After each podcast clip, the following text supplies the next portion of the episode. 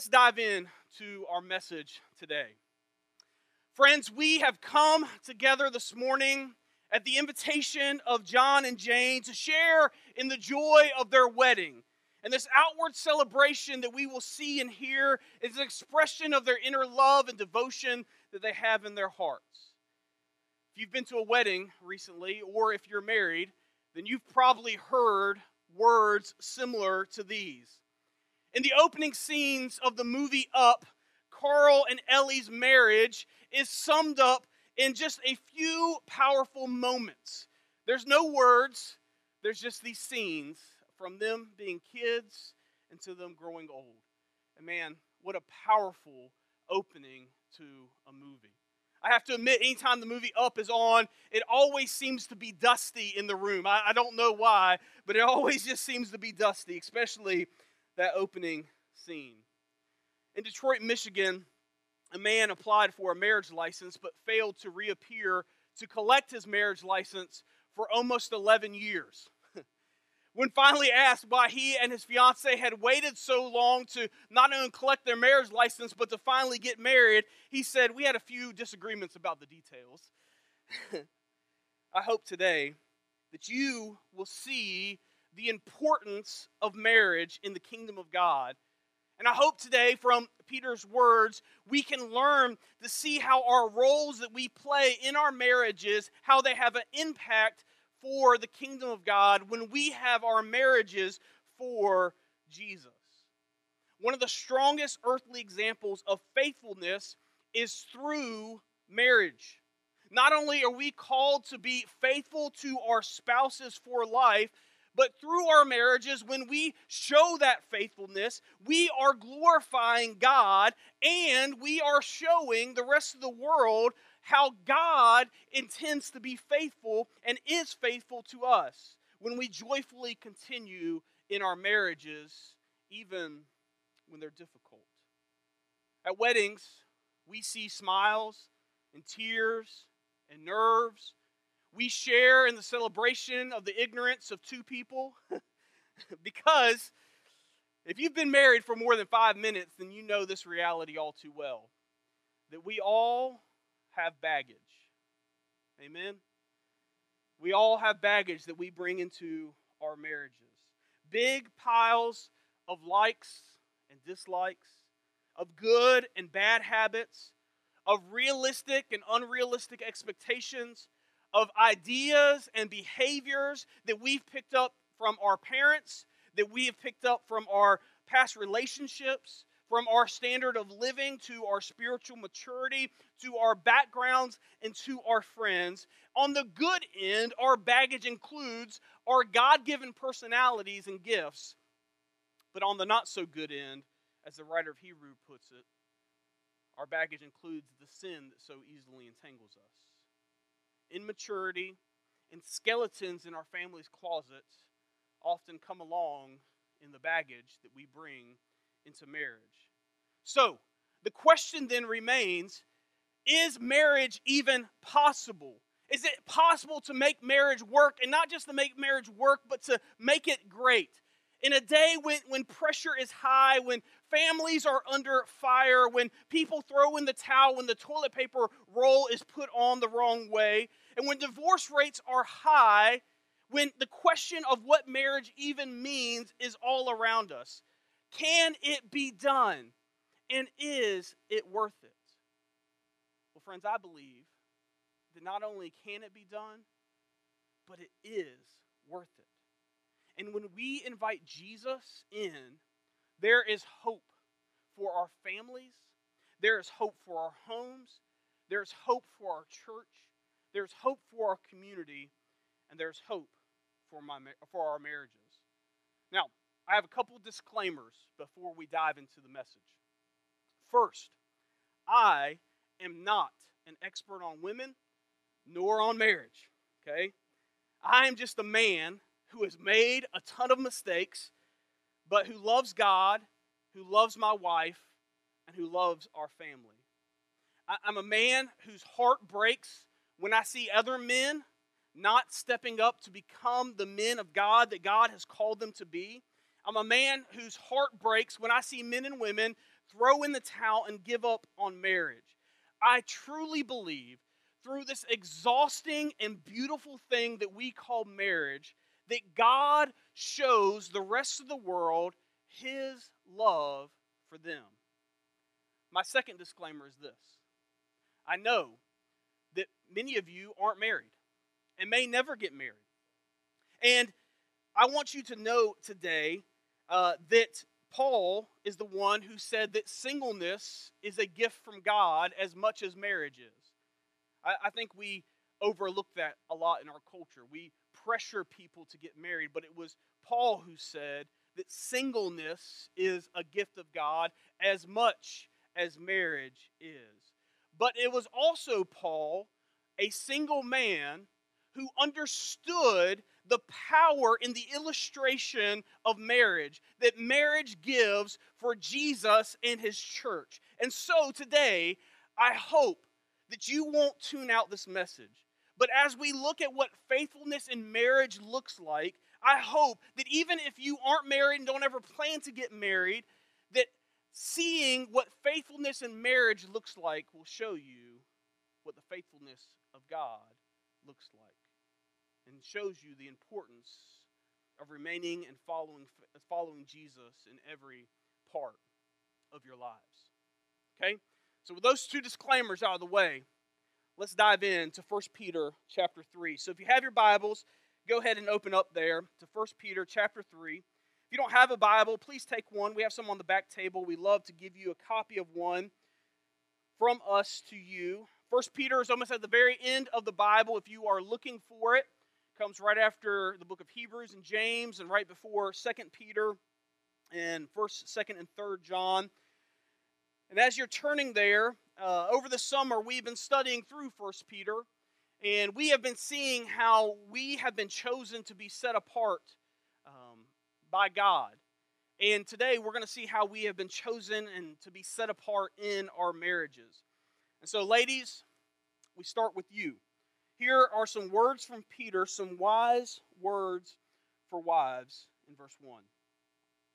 Wives, in the same way, submit yourselves to your own husbands, so that if any of them do not believe the word, they may be won over without words, but by the behavior of their wives. So let's pause there for just a moment. So Peter says, in the same way, he says, likewise. So Peter is pointing us back to something that he has already said.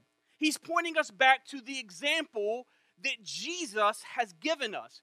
If you remember from the end of chapter 2, Peter says that we need to follow the example of Jesus that he referred to there. And, and, we see how Jesus submitted himself to God the Father's will and we also saw how we, as followers of Jesus, are not only to follow his example, but we too are to submit ourselves to the authority of our governments, and we are to submit ourselves over in our workplaces. And now we have another area in our relationships with other people where submission and respect and honor is needed. Wives, be submissive to your own husbands Notice that Peter does not say, Wives, become slaves to your own husbands. Again, Peter is simply taking us back to this theme of submission that he has been talking about in chapter 2, and he carries that on into these other relationships that we have, into our husband and wife relationships.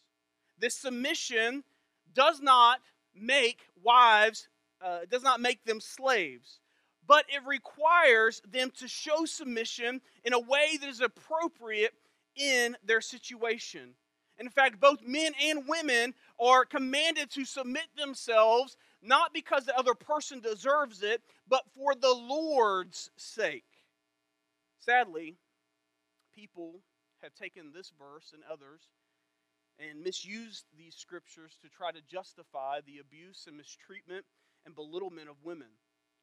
Or on the other end of the spectrum, people have taken these verses and thrown them out all together and say, well, these verses have no, no place in our day and time. We have grown past these Neolithic way of thinking, they say. But I believe that rightly understanding what submission does and how submission does not diminish our dignity nor our personhood puts submission in its proper place. It literally means to arrange oneself underneath. The submissive person lives in proper arrangement with others. Submission suggests an attitude of humility and thoughtfulness and consideration. A submissive person puts love and faith into action by unselfishly doing whatever is in the best interest of the other person. Now, sub- submission certainly did not diminish the greatness of Jesus. Jesus submitted himself to God the Father, and yet Jesus and God the Father are one and equal. In fact, Jesus' submission to the Father's will actually was a key to his greatness. In fact, one of our core values here at Journey Church is that we follow the example of Jesus, who sacrificed self for the needy, the hurting, and the lost. And we say that we put our faith into action even when we are called to sacrifice and suffer to care for their needs over our own. And this includes in our marriages. Notice that Peter doesn't say, Wives, be inferior to your husbands. Notice that Peter doesn't say, Wives, be doormats for your husbands. In fact, as we're going to get to in just a moment, Peter makes it clear that wives, as well as husbands, are just as much a child of God. And this would have spoken against everything that was in that culture, as it probably speaks to a lot against what's in our culture. Notice again why Peter tells wives to be submissive to their husbands. Look back at verse 1 again and then into verse 2. He says, Wives, in the same way, submit yourselves to your own husbands, so that if any of them do not believe the word, they may be won over without words, but by behavior of their wives, when they see the purity and the reverence of their lives.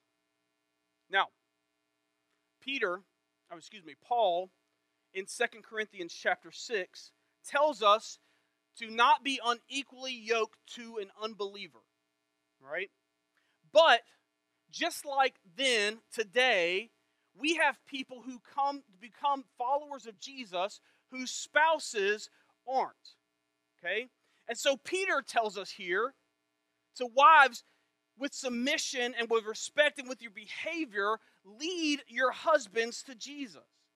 And notice here that everything comes back to our foundation, to our cornerstone.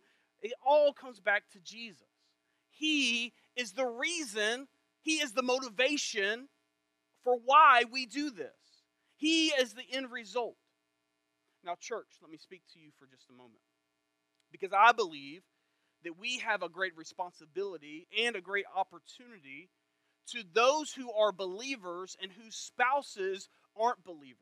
And, and, here are those responsibilities and those opportunities that we have as a church. First, we need to provide lots of encouragement to those who are believers and whose spouses aren't believers. The second responsibility and opportunity that we have is to help nurture their children to come to know Jesus as their Lord and Savior. The third opportunity and responsibility that we as a church have for those who are believers and whose spouses aren't is for us to reach out to their spouses and help to uh, build bridges for them to come to know Jesus. And then lastly, I believe as the church, our responsibility and our opportunities to those who are believers and whose spouses aren't is for us to cover those believers in our constant prayers. Paul tells us who are married to an unbelieving spouse that we should not seek to end that marriage.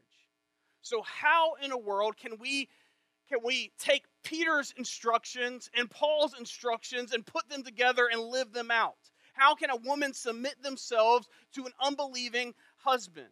How can she share her faith with him?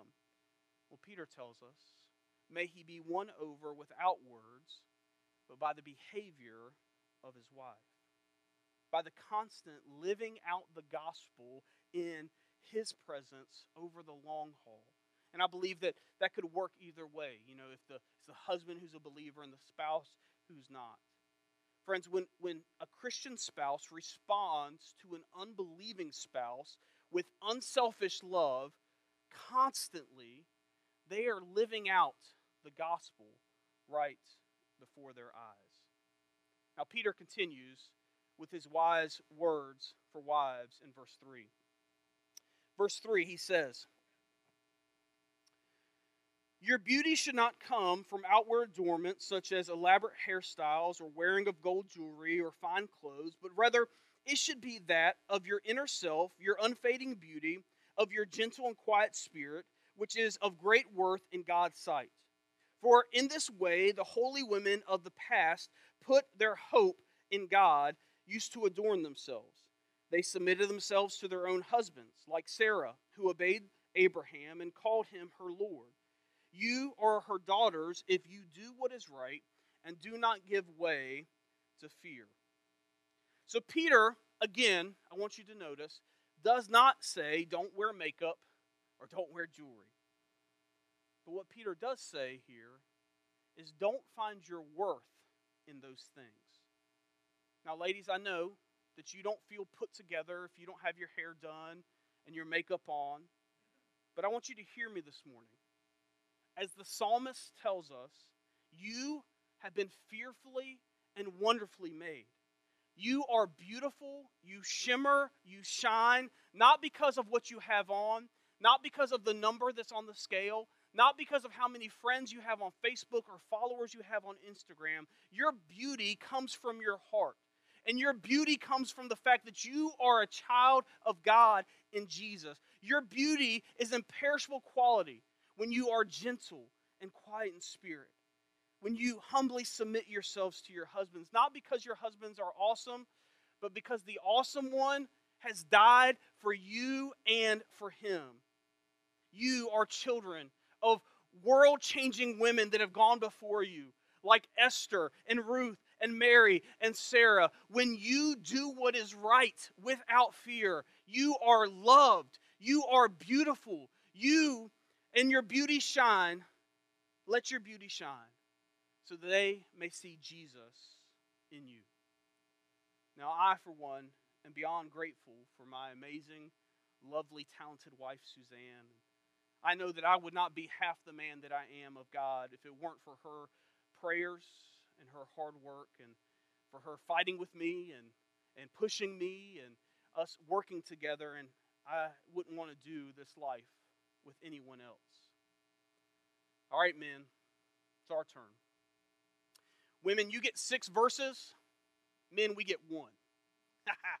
I think I think Peter may have understood men and women pretty well. I don't know about you. That's just one, though. It's one powerful sentence in verse 7. Let's dig in. Men, listen up. Husbands, in the same way, be considerate to as you live with your wives and treat them with respect as the weaker partner and as heirs with you of the gracious gift of life, so that nothing will hinder your prayers. There was a young man who went to see Dr. Harry Ironside to confess a fault.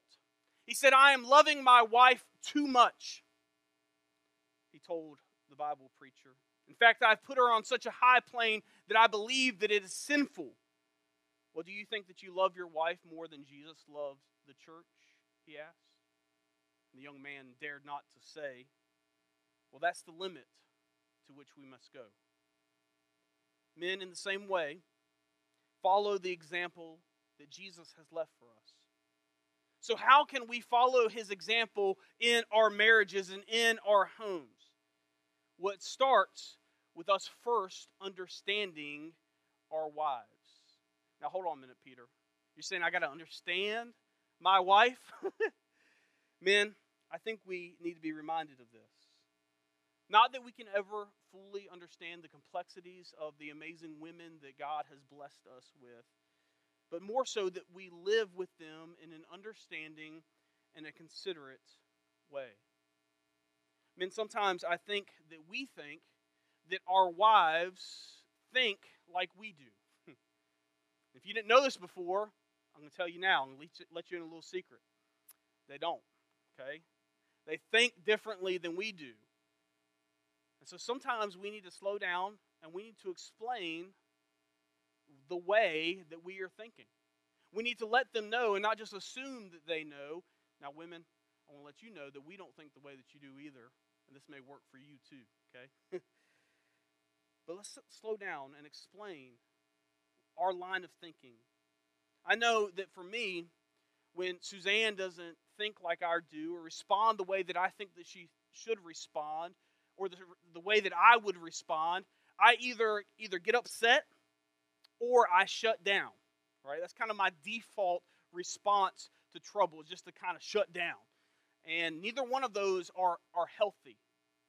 Men, we need to engage in our marriages. We don't need to just drift and put it in neutral. We don't need to just coast through our marriages. We need to engage. We need to think about our wife's unique personalities and spiritual gifts and needs. Husbands, treat your wives with gentle strength. Husbands, encourage your wives with your words and not just with your looks. Don't tear her down, but build her up to her face and to other people. Make time for your wives. And I know that you spend a lot of time providing a roof over her head, but we need to spend some time underneath that roof with our wives as well. Make time to spend with your wives. Build her sense of security. Be patient with her. Find out her unique needs and try to meet those needs. Your wife, like mine, is one of a kind. She is a priceless gift to be cherished. Understand her and respect her. Men, we show our respect to our wives in the way that we speak to our wives, in the way that we listen to our wives. We respect and show our respect to our wives in the way that we talk about our wives to others. Men, not only are we showing respect to our wives in this? But we are also showing our children and our coworkers what it looks like to have respect. Men, we are showing our daughters what they should look for in a man and how they should expect men to treat them in the way that we speak to our spouses and the way that we speak about them to others. Men, we are showing our sons how they should treat women with the way that we speak to our spouses and the way that we listen to them and the way that we speak about them.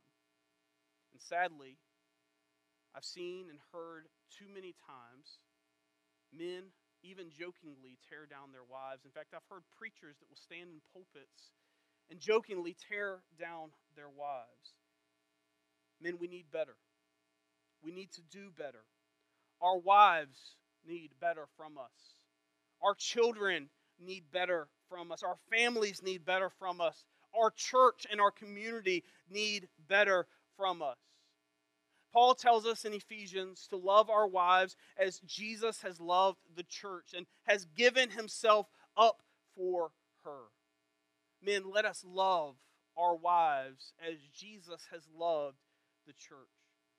And friends, when we humble ourselves for the sake of Jesus in our marriage, and we welcome Jesus into our homes, when we sacrifice ourselves for our spouses and we put their needs above our own, not only will we show the grace of God to our spouses, but to our children and to the rest of the world.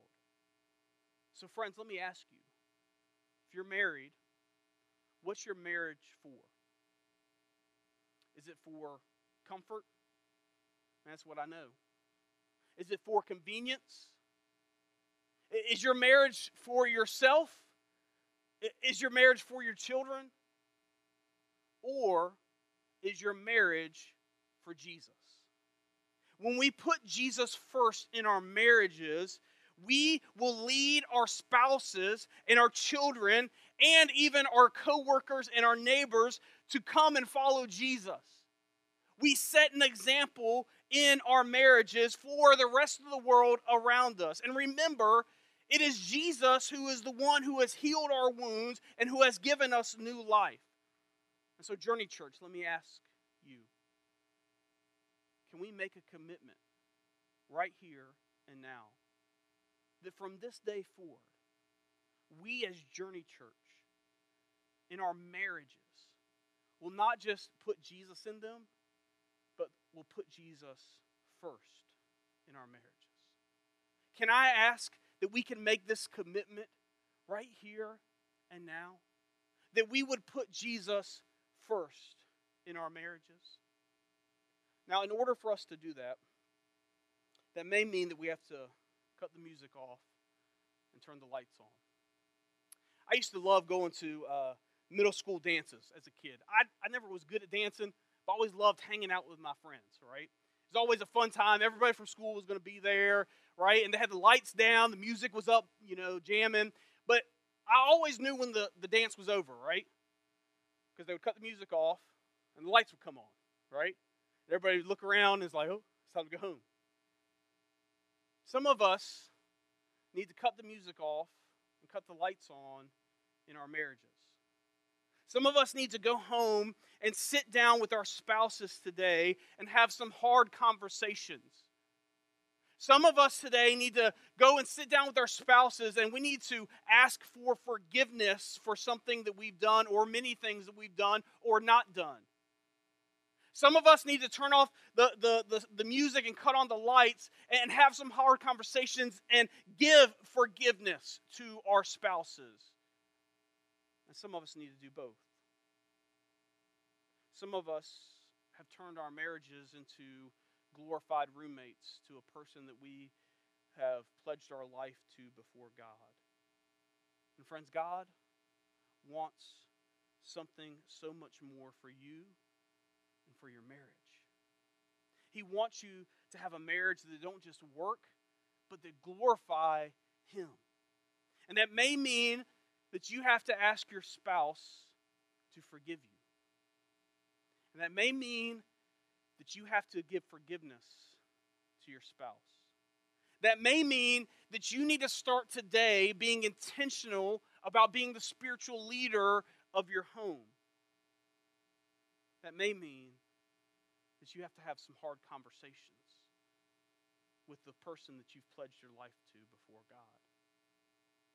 Let's put Jesus not only in our marriage, but let's put him first in our marriages. Again, he gives us the perfect example of what marriage should look like. We have this in Jesus and us as his church.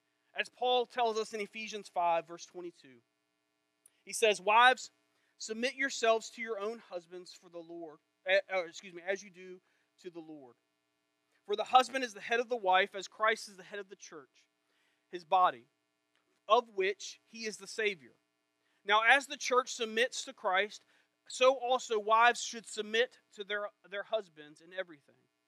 Husbands, love your wives just as Christ loved the church and gave herself gave himself up for her to make her holy, cleansing her by the washing with the water through the word, and pre- to present her to himself as a radiant church, without stain or wrinkle, without blemish, but holy and blameless.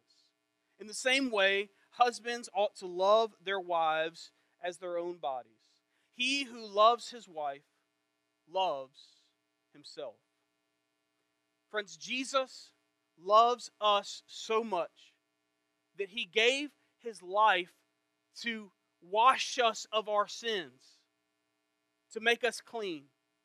And Jesus not only has set an example for us in our marriages and how we are to relate to our spouses, but it's through his sacrifice that he presents God's grace to us. Some of you today need to respond to that grace and need to allow his sacrifice to wash away your sins by repenting of your sins and meeting him in baptism so that he can present you holy and blameless to God the Father. If that's you today, won't you come and talk? I'm going to be out in the lobby. Let's put God first in our marriages.